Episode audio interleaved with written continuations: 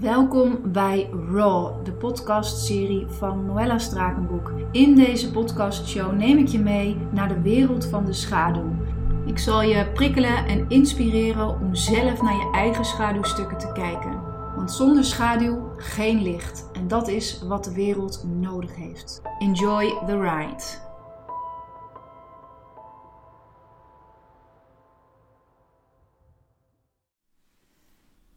Ja, lieve mensen, de schaduw.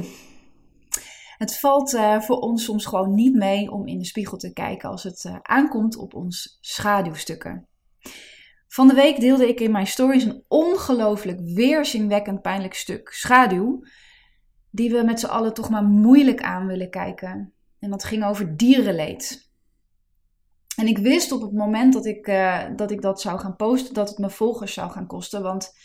ja, dit is gewoon een stukje waar we echt gewoon maar, ja, waar we echt moeilijk naar kunnen kijken. En ik weet dat deze verhalen één voor één naar boven zullen komen. Ze moeten naar boven komen. En het zal steeds akeliger en lelijker zijn wat we te zien krijgen. Overigens is dat niet alleen zo op het vlak van dierenleed, maar overal. Alle vlakken zullen we steeds lelijkere verhalen te zien krijgen. En vorige week had ik daar met Donata een gesprek over, mijn uitgeefster. En ze zei, Noël, realiseer je dat de schaduw echt impopulair is? Dat men daar niet graag over praat. En ik antwoordde dat ik me dat heel goed realiseer. En dat ik mijn stem en energie zal blijven inzetten om de schaduw zichtbaar te maken. De schaduw in onszelf en buiten onszelf. Vanuit liefde en zonder oordeel. Want all is welcome here. Ik ben immers oké met het oncomfortabele gevoel dat het voor iemand niet prettig kan zijn, die schaduw. En toch voel ik dat dit een van mijn missies is hier op aarde. Het is immers de bedoeling dat er meer licht op deze aarde komt. En meer licht betekent automatisch meer schaduw. It's nature's law. Daar kunnen we simpelweg niet voor weglopen. We zullen er doorheen moeten. En lieve mens, all is well. No judgment here, only love. See me as a mirror reflecting what's inside of you. En een betere wereld begint immers bij jezelf en laat je keuzes bijdragen aan deze wereld. Ik las een Instagram post voor aan je van afgelopen week. En dat hele onderwerp heeft nogal veel stof opdoen waaien in mijn DM. Ik heb zoveel verhalen gekregen. Zoveel vragen over, maar Noël, hoe heb jij dat dan gedaan met vlees en niet meer vlees eten? En het lijkt een ontzettend off-topic onderwerp, maar toch heeft het meer met bewustwording en met bewustzijn te maken dan dat je misschien nu denkt. En daarom voelde ik de relevantie van deze podcast. En wil ik je graag meenemen... nou, even kijken, ik was een jaar of 25. Ik word 44 dit jaar. Dus ik was 25 en ik zette de eerste stappen in mijn ontwikkeling als medium. Ik weet nog dat ik als kindje was ik ontzettend bang voor alles wat ik voelde in mijn kamertje. En ik zei altijd... ik heb het gevoel dat er mensen op mij ademen. Dus ik sliep als kind altijd met de dekens over mijn hoofd heen. Sterker nog, ik doe het nog wel eens. Dus in de zomer zal je mij nooit boven de lakens treffen, maar altijd eronder. Dat ik altijd het gevoel had als kind dat er iemand op mijn huid ademde. En die angst die werd erger en erger. En ik voelde dat ik die angst moest aankijken zo rond mijn 25ste. En tegelijkertijd was ik ook altijd, en ik weet niet of jullie dat nog kennen, de mensen van boven de jaren 90, die zullen dit niet meer kennen. Maar vroeger had je, 's avonds had je politiebericht. Nou, als ik het alleen al uitspreek, krijg ik weer de creeps. Maar in één keer, je was dus met z'n allen gezellig tv aan het kijken. En in één keer veranderde het televisiescherm in een blauw scherm met het logo van de politie. Met daaronder politiebericht.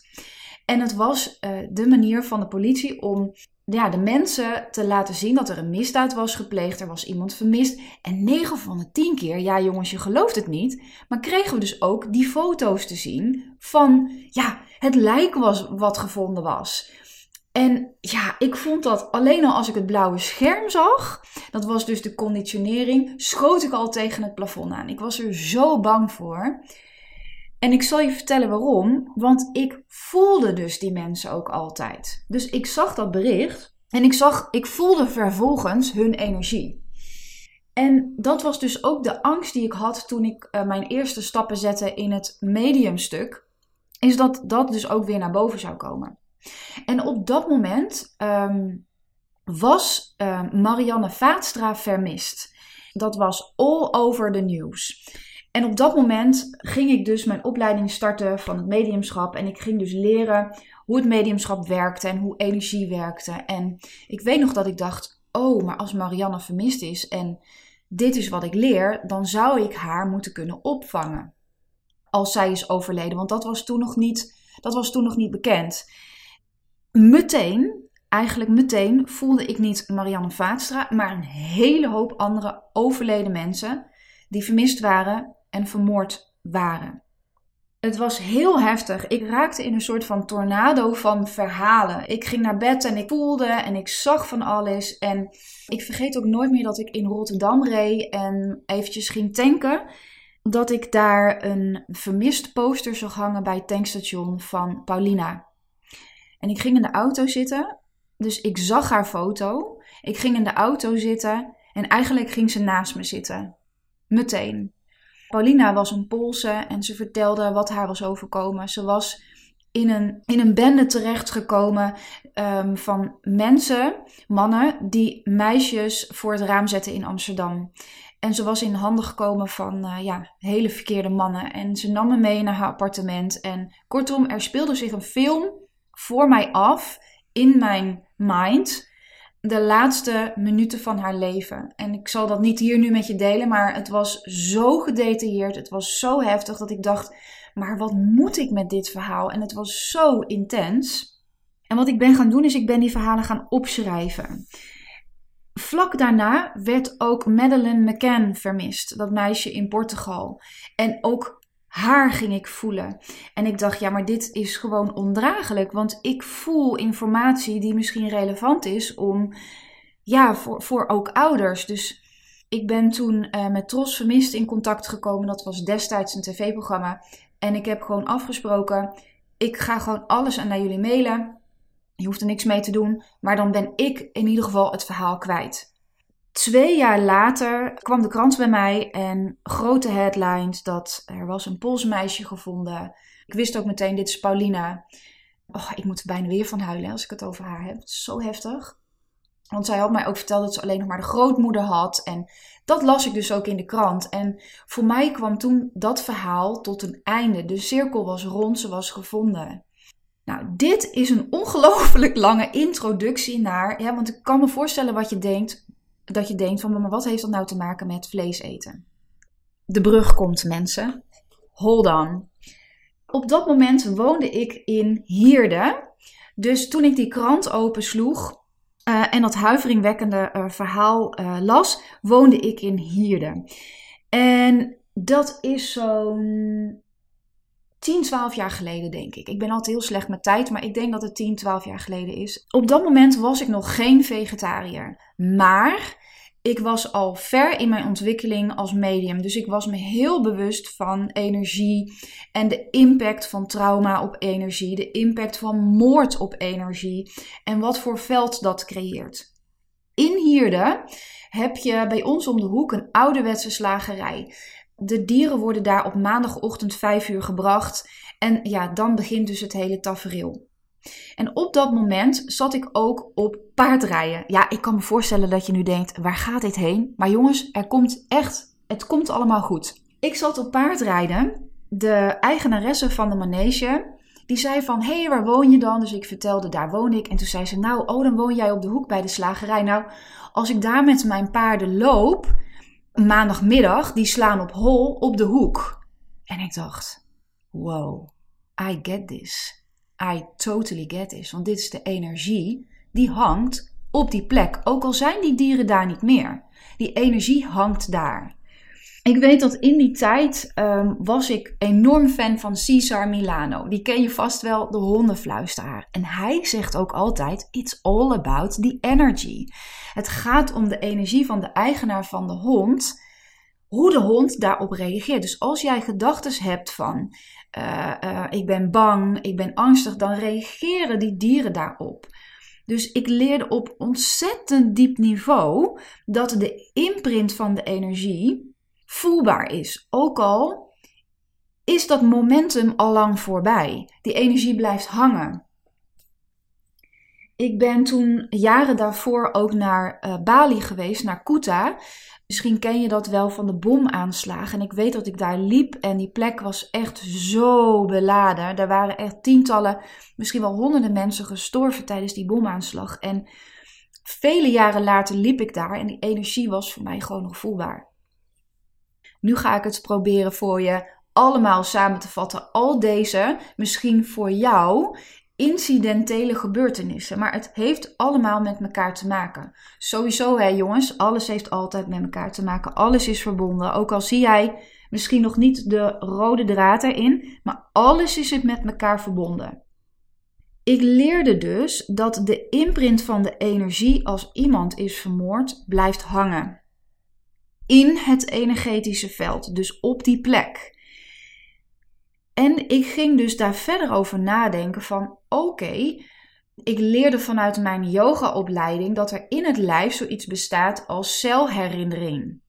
Dus er gebeurt een trauma en jouw cellen slaan dat op.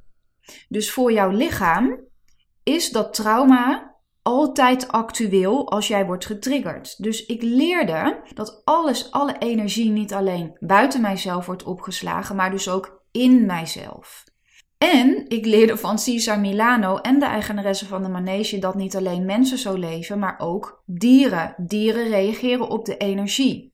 Dieren zijn ook geconditioneerd. Hè, kijk maar als dat je een brokje voor een hond houdt, die komt er naartoe. Dus hoe onze energie werkt, is precies hetzelfde zoals het voor de dieren werkt. Dus ik ging mij verplaatsen in de dieren die iedere maandagochtend naar deze plek werden gebracht. Die al in die vrachtwagen zitten. En vervolgens de energetische imprint gaan voelen van de plek waar ze naartoe worden gebracht. De stress die dat oplevert in het lichaam. Dan wil ik nog niet eens nadenken over de fase die dan aanbreekt voor ze. Denk daar even over na. Laat het even, let that sink in. De energie die ontstaat om hun heen, in hunzelf. De cellen die worden gefused met stress. Pure doodsangst. Letterlijk hè, want dat is wat er gaat gebeuren. Want zij voelen dat dus door de energie die op die plek hangt. Dus ook al weten ze nog niet wat er gaat gebeuren, instinctief. Want dieren zijn alleen maar instinctief. Dat is nou juist ook het verdrietige van dit hele verhaal. Zij hebben geen denken, dus zij hebben alleen maar gevoel. Zij reageren alleen maar op energie. En wij mensen hebben de dominante positie aangenomen dat ze daarom dom zijn. Nee, absoluut, verre van dat. Zij reageren altijd en alleen intuïtief. Dus dat is iets waar je echt over na mag gaan denken. Dus stel je nou voor dat zij dus die cellen zijn gevoed met angst en doodangst en stress. Vervolgens komt dan het einde. De imprint is er en gaat niet weg. Energie is energie en zal altijd energie blijven. Het kan niet naar niks oplossen.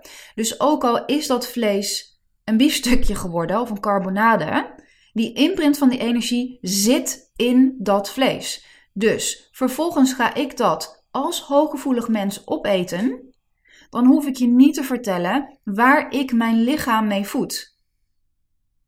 Ik voed mijn lichaam letterlijk met dood vlees, wat een imprint heeft van stress, van angst, letterlijk doodsangst.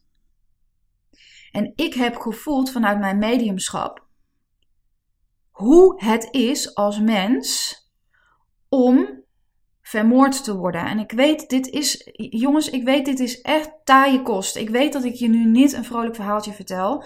Maar er is mij gevraagd om deze podcast te maken. En ik maak hem met heel veel compassie naar wat je keuze ook gaat zijn. Maar ik wil dat je dit weet. Hoe ik hier tegenaan kijk. Dus... Als je dus vlees eet, voed je jezelf, je lichaam letterlijk met die energie. En het is een goede vraag om aan jezelf te stellen: wil ik mijn lichaam voeden met deze energie? Wat doet dat met mijn systeem? En dan heb ik het niet over dat je darmen gewoon vlees ook niet kunnen verteren. Hè? Dat rot echt letterlijk in je darmen. Dus dat is puur de fysieke impact van het vlees eten. Ik heb het nu over de energetische imprint en impact in jouw systeem als je vlees eet. Ja, en ik kon dat dus niet meer. Voor mij kwam alles samen in dat moment van de manege, van Paulina, van Cesar Millan. Ik dacht, ja, maar... ik kan het niet, omdat ik wil het niet voor de dieren. Dat is mijn allergrootste punt. Ik wil het niet, ik kan het niet. Omdat het voor mij... Ik sta zo dicht bij ook wel de dood. Omdat dat natuurlijk ook mijn vak is met het mediumschap. En al die emoties zijn door mijn lijf heen gegaan. Dus ik zou mijzelf verloochenen... Als ik dat in mijzelf toesta, ik kan het gewoon simpelweg niet. Dus dat is de reden waarom ik ben gestopt met vlees eten. En dus het is voor mij tweeledig. Het is puur omdat dieren zijn zo intuïtief. Hè? Een varken heeft het bewustzijn van een 4-, 5-jarige.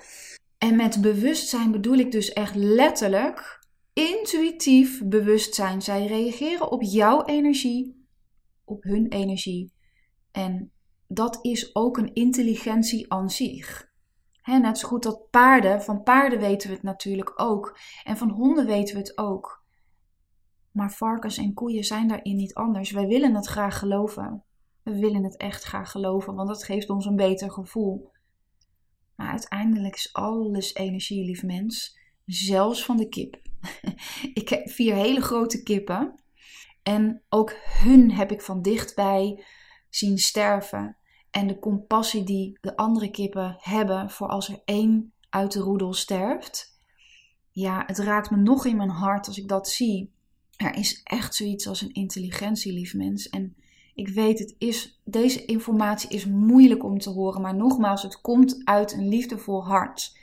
En het komt uit mijn perspectief. Dit is wat ik heb geleerd... Over energie, over mediumschap, over sterven, over gedood worden. En ik wilde simpelweg die energieën niet meer in mijn systeem hebben. Dus denk daarover na. En ja, misschien kan je een klein stapje zetten. En deze podcast is niet bedoeld om je over te halen. Maar ik wilde je graag een klein stukje context geven over hoe ik erover denk. En hoe ik tot bepaalde conclusies ben gekomen. En... Het is belangrijk dat jij tot je eigen conclusie komt en je eigen beeldvorming schept. Dit is de mijne. En ja, ik dank je heel erg voor het luisteren naar dit verhaal. En ik realiseer me echt dat het een pittig verhaal is. Ook van Paulina. Ik vond het heel pittig toen ik daarin zat. En ik realiseer me nu achteraf bezien wat het mij allemaal heeft geleerd. En ik ben er heel dankbaar voor. En ik zal haar ook nooit vergeten. Zij zal altijd een plekje hebben in mijn hart. Omdat het met haar ook echt gestart is. Overigens wil ik je wel nog vertellen dat ik na een aantal moord- en vermissingszaken... ik wel uit die energie ben gestapt. Omdat het voor mij een hele moeilijke, zware energie was om al die verhalen aan te horen. Dus ik heb daar ook keuzes in gemaakt. En... Ja, dat voelt voor mij sereen. En ik heb afgesproken met de spirit world, als het zo moet zijn, dat ik een brug mag vormen tussen de persoon die is vermoord en de familie. Dan geloof ik ook dat er een intelligentie in de spirit world bestaat. Dat spirit zorgt dat ik de familie te spreken krijg. Dus ik heb mijzelf daarin overgegeven aan Spirit en ik doe daar zelf dus actief niks meer in. Ja, ik ben ontzettend benieuwd wat dit verhaal met je doet. Zoals altijd ben ik daar heel benieuwd naar. Denk en voel vooral. Voel in jouw eigen lijf wat dit verhaal met je doet. Nou, lief mens, ik sluit hem af.